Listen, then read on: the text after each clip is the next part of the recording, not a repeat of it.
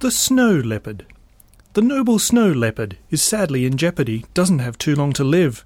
He lives in Nepal, on a mountain quite tall, and oh, what he gladly would give for a cosier spot than the one that he's got, a place where he could be replete, where his foes he could flail with his extra long tail, and swipe with his overlarge feet. But before you can blink, he'll be darn near extinct, and his family will be bereft. The cheetah and civet will feel quite livid, 'cause they'll be the only pards left.